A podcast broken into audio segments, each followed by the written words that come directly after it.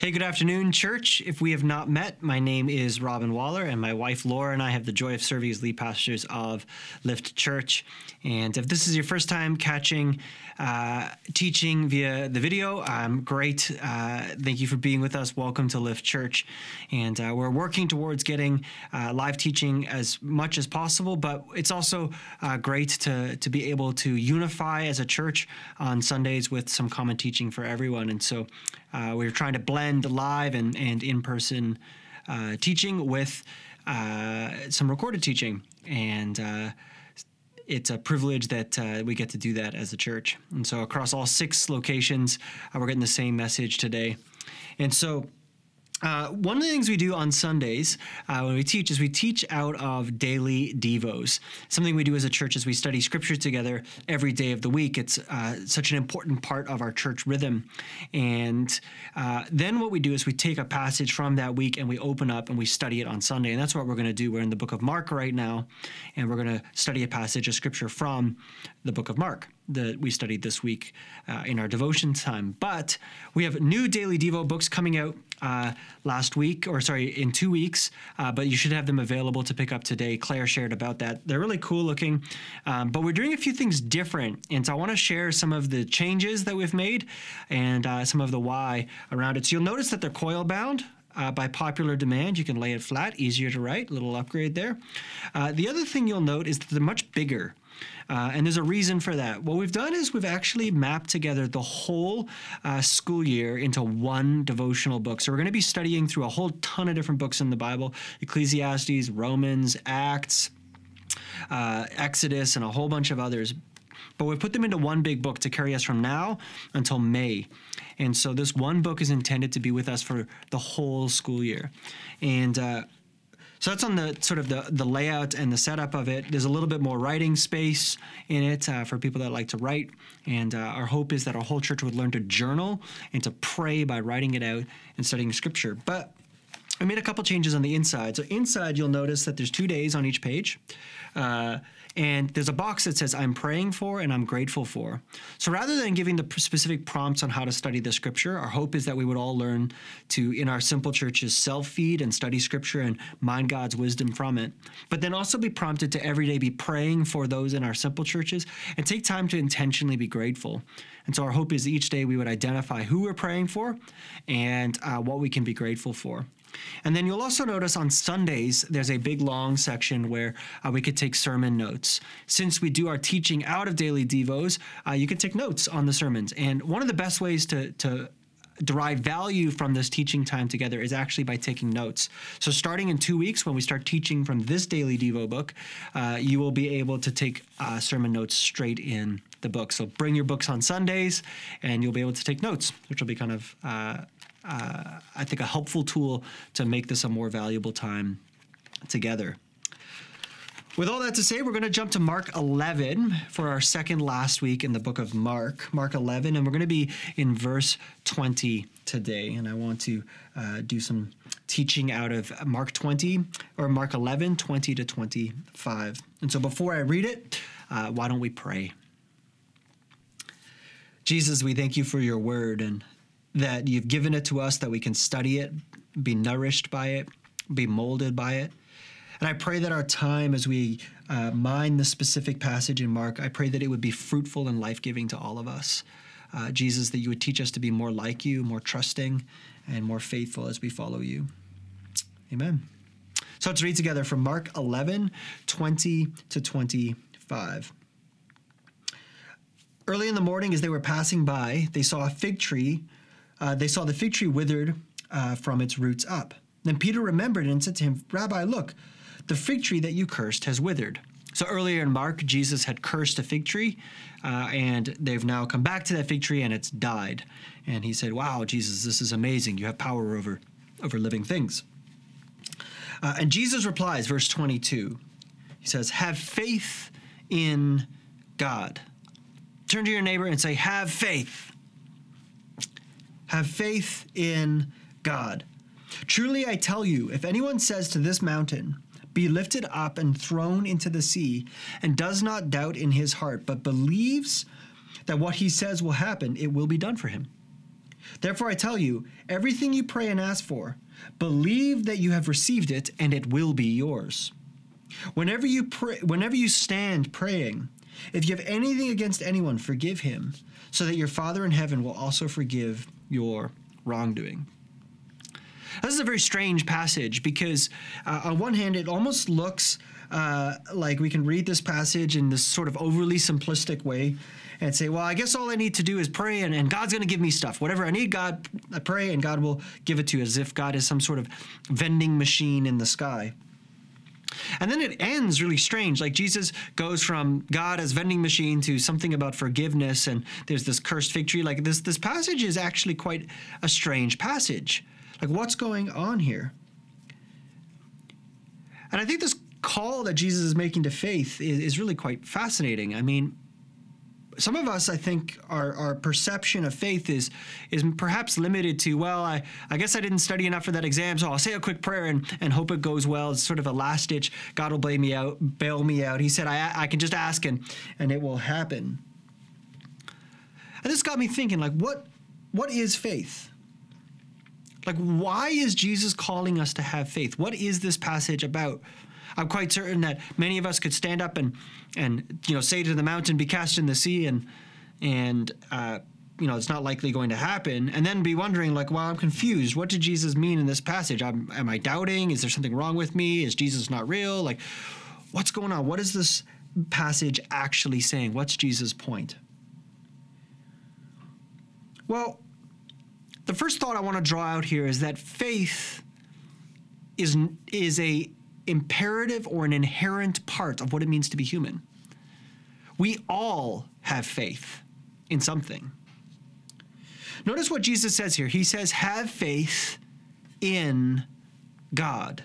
Have faith in God.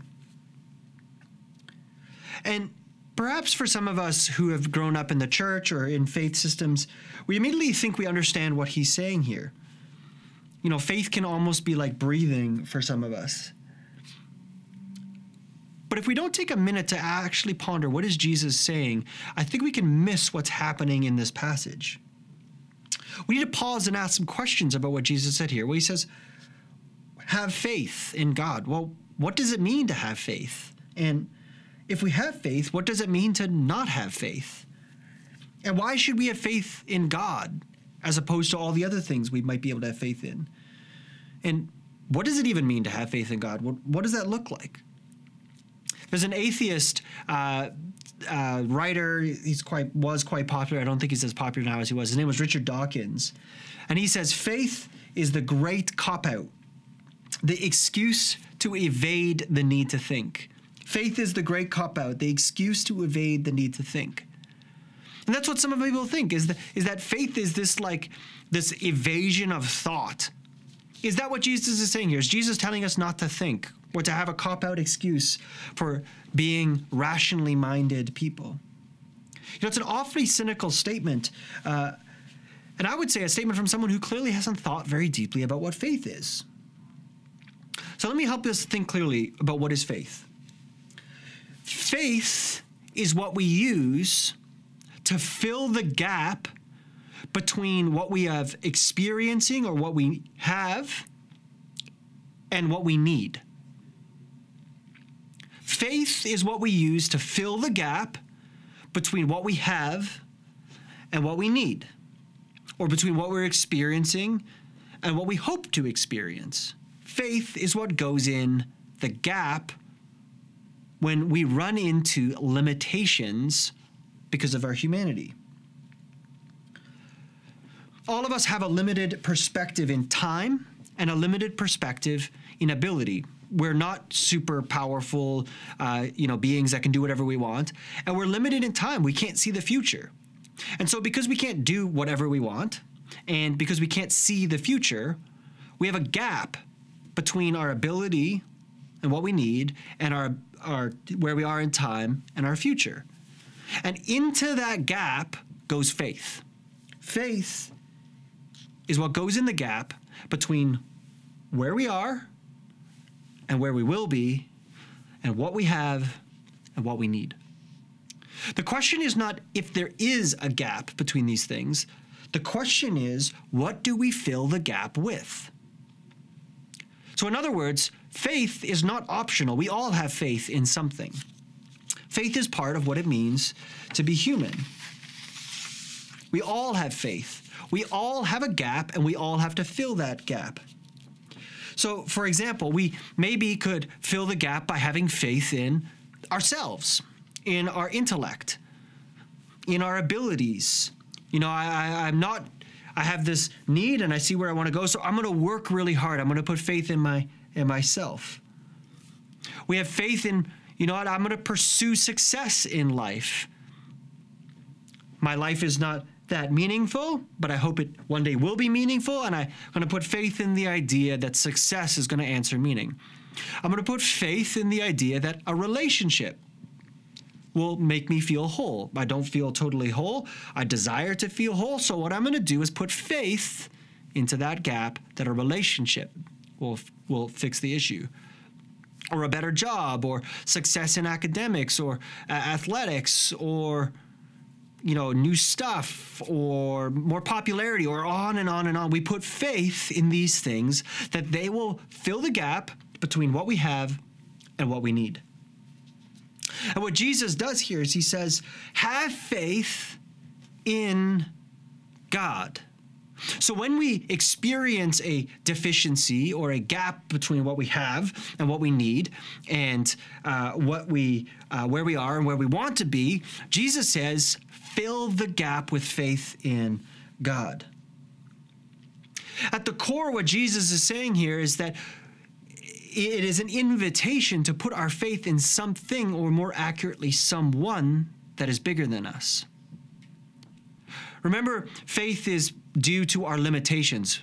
When we be, run into our limitations in ability and in perspective, we have to use faith. And what Jesus is inviting his disciples to do is put faith in God, that recognize humbly before God to say, you know, I'm limited. I'm not perfect. I can't solve the problems all myself. I'm not in total control of my life. I don't have my future totally sorted out. So I am going to put faith in God.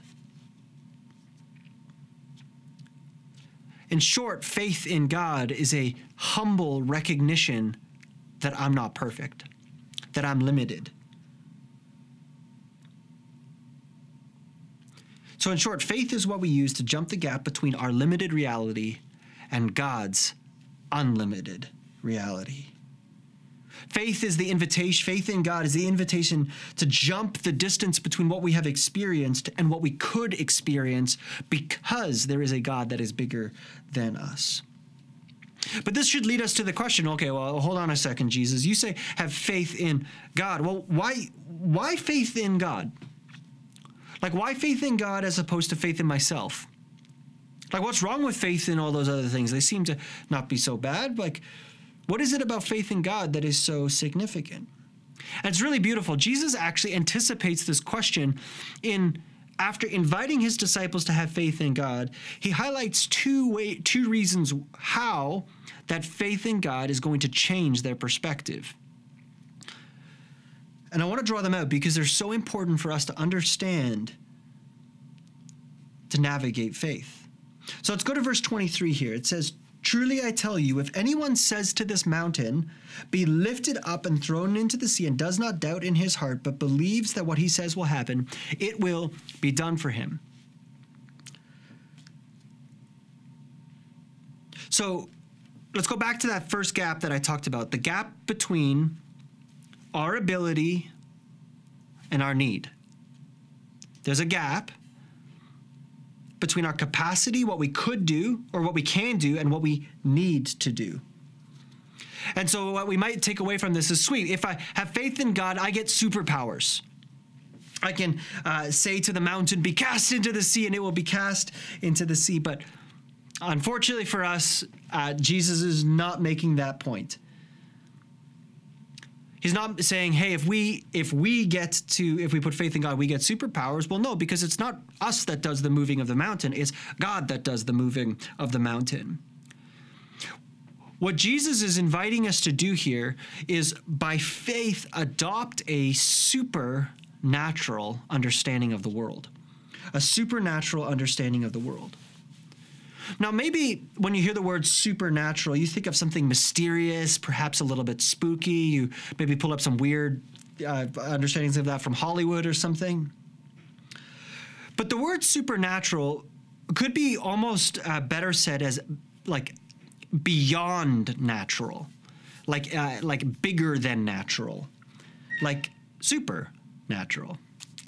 And what I mean by that? Well, there are two basic worldviews that dominate uh, the Western world the naturalist worldview and the supernaturalist worldview.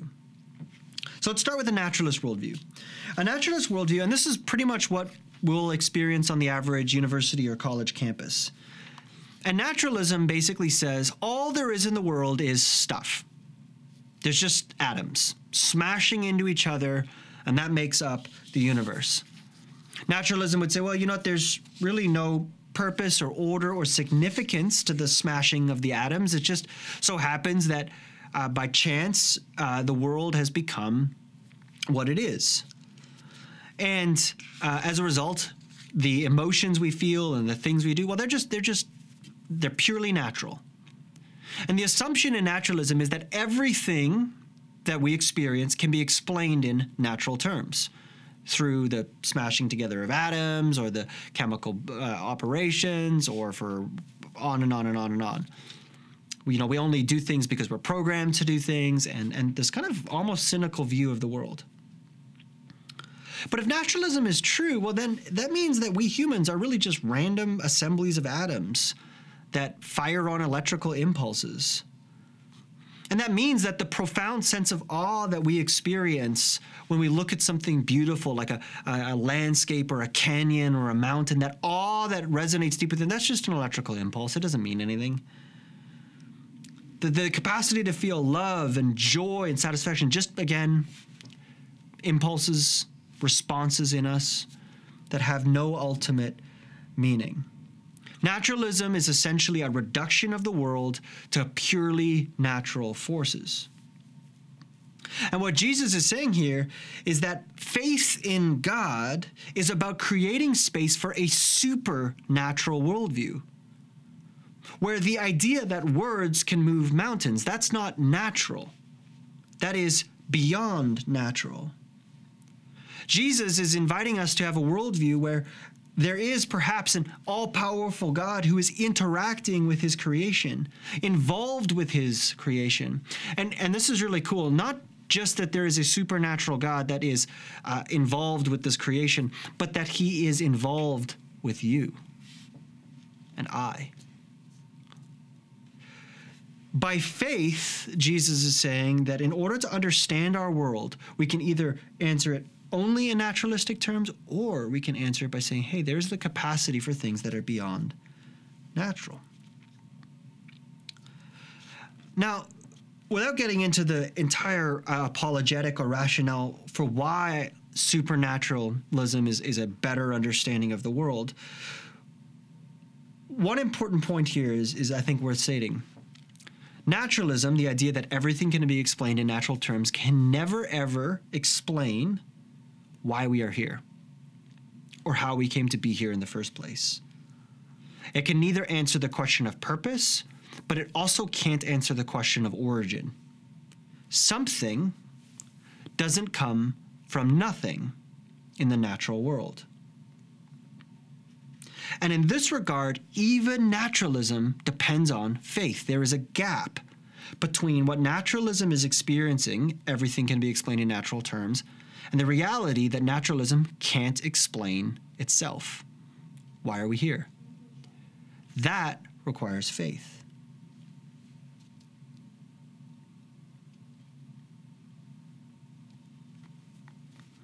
Naturalism requires faith that when we study the world, it's going to make sense. Like, why should the world make sense when we study it? That's a faith statement. But if we adopt a supernatural view of the world that says there is a God that exists outside the laws and the bounds of nature, and he can give meaning and speak authoritatively into the world. Then that can answer the question why are we here and how did we come to be here? Both require faith, for sure. But faith in a God that has created an ordered world that is worth studying, that I think is a more powerful invitation to a life of faith. And in fact, the study of the sciences actually originated out of this. Most of the scientific method developed through the Enlightenment was a response from people who believed God had created the world and made it ordered. And therefore, it was worth studying. It wasn't a naturalist worldview that led to the scientific uh, uh, breakthroughs and the development that we find ourselves in, blessed by. It was actually a supernaturalist worldview. We study the world because there is a God that is outside our world that has ordered it. And that's what Jesus is trying to say uh, in a first century context. Obviously, the scientific method hadn't been developed yet when Jesus was alive 2,000 years ago. But what he's trying to say is that this world that we see, there's more to it. There's a God that has ordered it, a God that has created it. There is a God who is outside the created order, who has authority over this creation. Even the mountains are under his control. He can speak and they will obey. And even more beautiful than there being a God that exists outside of creation that has control over creation, he wants to interact with that creation and he wants to interact and he wants to interact with you. See, it's not our words that move the mountains, it's God, and it's through God, through relationship with us, that opens up the supernaturalist world. And this is why Jesus says at the back end of that verse that we must not doubt when we speak. You see, it's not blind faith that our words are magical that moves the mountain ah, if I just believe and I say the right incantation, the mountain moves. No, Jesus is not saying we should have faith in magic. He's saying that we should have faith in God. And he's inviting us to a, dy- a dynamic two way relationship with God, where God can move through our world because we have, without doubt, trusted him and invited him into relationship. Jesus' point is not that the world is magical, but that it's ordered. And it's governed by a God that wants to walk in relationship with his creation. And that's why Jesus uses this illustration of a mountain, not so that we would pray that mountains move, but so that we would be invited into a dynamic two way relationship with the creator of the cosmos. That is only possible by faith. And so, therefore, we can look at the world around us and having been invited into a relationship with God, we can by faith say, I believe in the God that makes the impossible possible. I believe in the God that can do more than I could ask or imagine. And so Jesus' first point here is that there is a God that is outside nature and is supernatural and he wants relationship with us. But let's go to the second point that Jesus makes in verse 24. He says, Therefore, I tell you, everything you pray and ask for, believe you have received it, and it will be yours. Now, this is a fascinating verse. I, I want to really unpack it for a few moments. Therefore, I tell you, everything you pray and ask for, believe that you have received it, and it will be yours. Now, notice that Jesus does something really interesting here. He uses two different time frames. Believe that you have, so present slash past tense, like believe that you already have something, and it will, like future tense, be yours. How does that work? Is Jesus playing fast and loose with grammar, or is he making a really beautiful point? Believe that you have received it, and it will be yours. Now, you may recall the first gap that I talked about is the gap between our ability and our need that can be filled by a supernatural God. But Jesus is highlighting a second aspect of why faith in God is so beautiful. It's the fact that we can navigate time itself by faith. What do I mean? Well, you and I can't see the future. I can't read into the future. I can't anticipate the future. And I can't change the past. I'm stuck. I can only move through time linearly from where I am to the next moment and the next moment and the next moment. But when we pray, we pray to the God that is outside time. We travel through time linearly, like this. But in many ways, it's more like God is looking at time from above, more like a map. He sees it all at once. And therefore, God's perspective on time is completely different than ours. And so when Jesus says, have faith in God, what he's saying is, you can't anticipate what you will receive tomorrow. But we believe in a God that is not bound by the strictures and limitations of time. Why is this relevant? Other than a, perhaps an interesting philosophy exercise. You see, so much of life is spent looking at our situations and the things we find ourselves in through our limited perspective of what we see, feel, and experience right now. And the challenge is we are so limited in what we can see and experience and feel right now.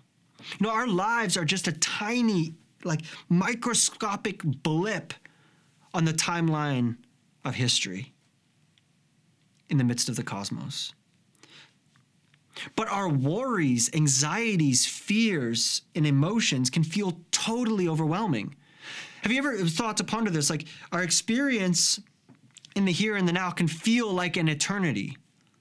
But in light of eternity, they're almost irrelevant. And yet, there is a God who has the proper perspective.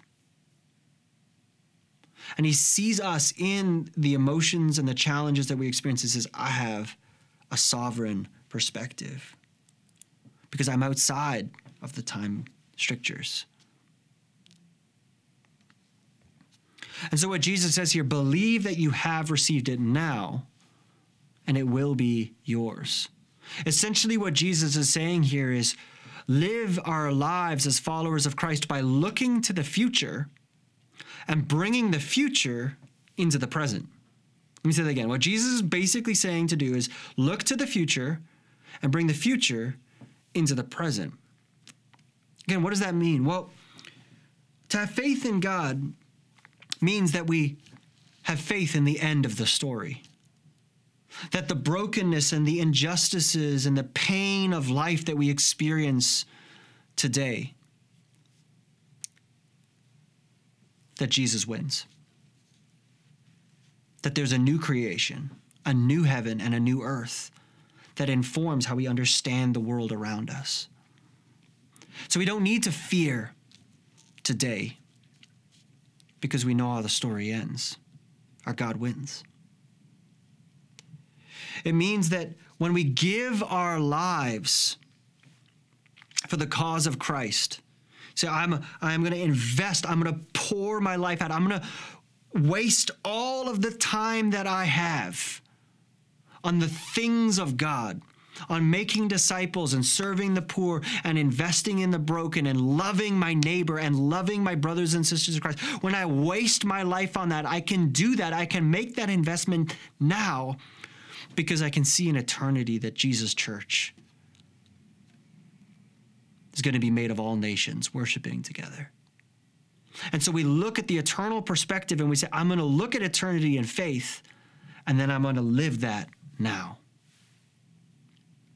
We take what we see in eternity, we bring it into the present.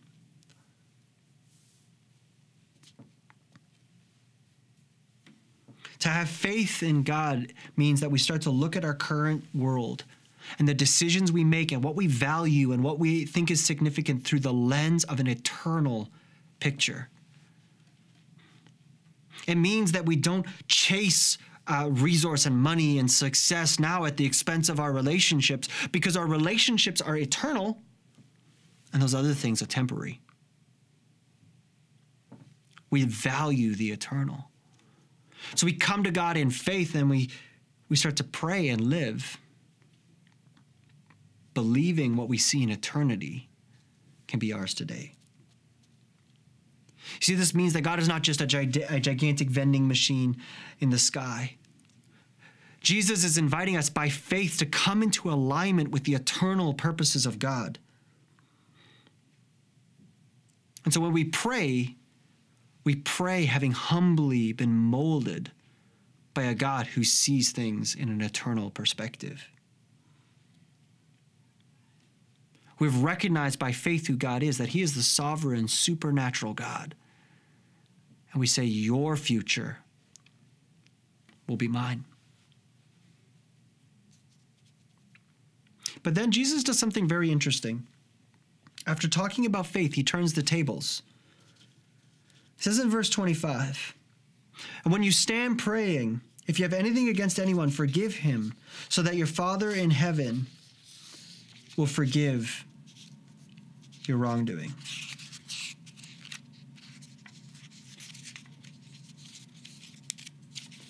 So your Father in heaven will forgive your wrongdoing. So Jesus has called us to faith in God so that we can have a relationship with God.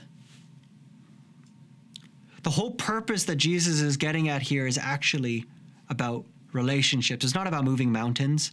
It's not about getting what we want. It's an invitation to relationship. And then what he does here is he brings the real issue at play. He's not saying have faith so you can be supernatural or read the future. The greatest need for faith is actually that we can have whole and healthy and healed relationships. The biggest challenge that we face in our lives, the biggest gap between our experiences and our hopes, is in our relationships, often our broken relationships.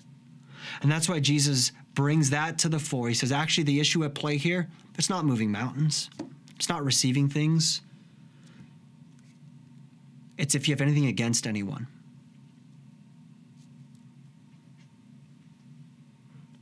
In many cases, the greatest barrier is our relationships. Perhaps because of perhaps because of betrayal, hurt, pain, neglect. The list could be endless. And yet, and this would have resonated so powerfully with Jesus' audience. Jesus says we can be forgiven by God. And the reason he brings that to the fore and to the forefront of the conversation is that we are all guilty of broken relationship with God. We routinely violate his good instructions, choose to live according to our own standards, crave life for ourselves, and give him no credit. In short, we have lived without faith. We've been faithless. And yet, the promise that Jesus gives here is that despite our faithlessness, sin, brokenness, shame, guilt, anger, and violation of God's holiness, forgiveness is available to us. He says God will forgive us. And that takes faith. That's why the Apostle Paul expands on this idea and says, by faith we are saved. It takes faith to believe that God forgive, can forgive us because it's so unbelievable when we look at ourselves and the, the evil that is within us and the brokenness and the pain and the rejection of God's goodness that we have so often lived by. It takes faith to believe that God could even forgive us. And yet, by faith, we are invited to receive this beautiful truth that God can actually forgive us. That is the most beautiful aspect of this invitation to faith. That faith in God is the means by which we can actually receive His forgiveness and have a relationship with God. And then, look at what this does. This is the this is so cool. If we can have faith with God, faith in God, that means that we recognize our humility and we say, God, I need your forgiveness. I'm not perfect. I'm not righteous. But thank you, God. Praise God that you can forgive me. that that also not just changes our relationship with God, it also changes our relationship with others. It changes the way we view others. Do you see that Jesus calls us to forgive others, those that have wronged us?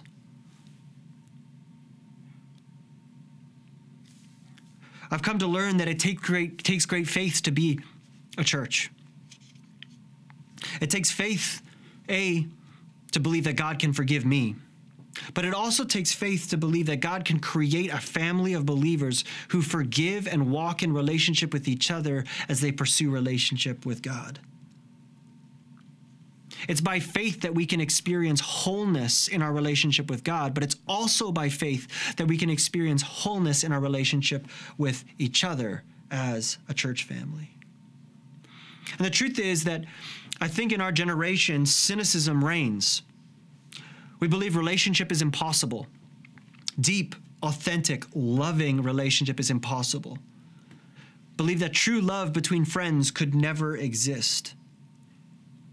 And yet, if we have tasted the forgiveness of God and the joy that comes from a restored relationship with Him by faith, then by faith we can actually start to live in whole relationship with other people. This is the root of what it means to be church family.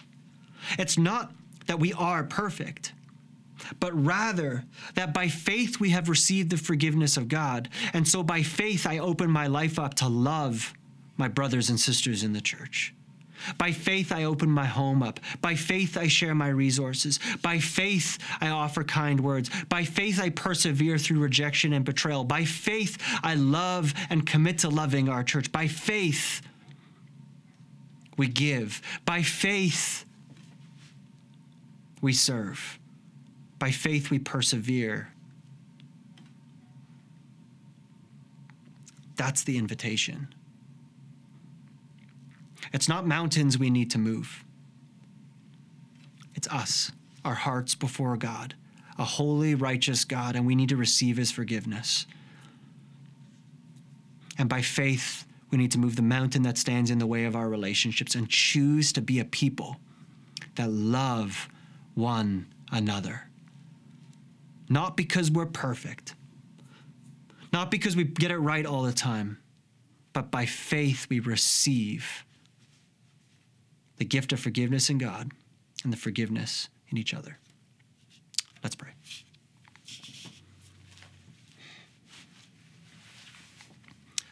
Jesus, I thank you that we get to pray, that we get to be people of faith. Lord, I pray that you would make us more like you in this regard, that we would be full of faith. That when we run into a gap between what we need and what we can do, we have faith in you. When our perspective is limited, I pray that we'd have faith in you. But mostly, Jesus, I pray that we would receive the gift of forgiveness by faith and extend the gift of forgiveness to others by faith. Jesus, I pray that you would make us more like you as you study your word this week. We love you, Lord. Amen. Be blessed, church. Have a great week.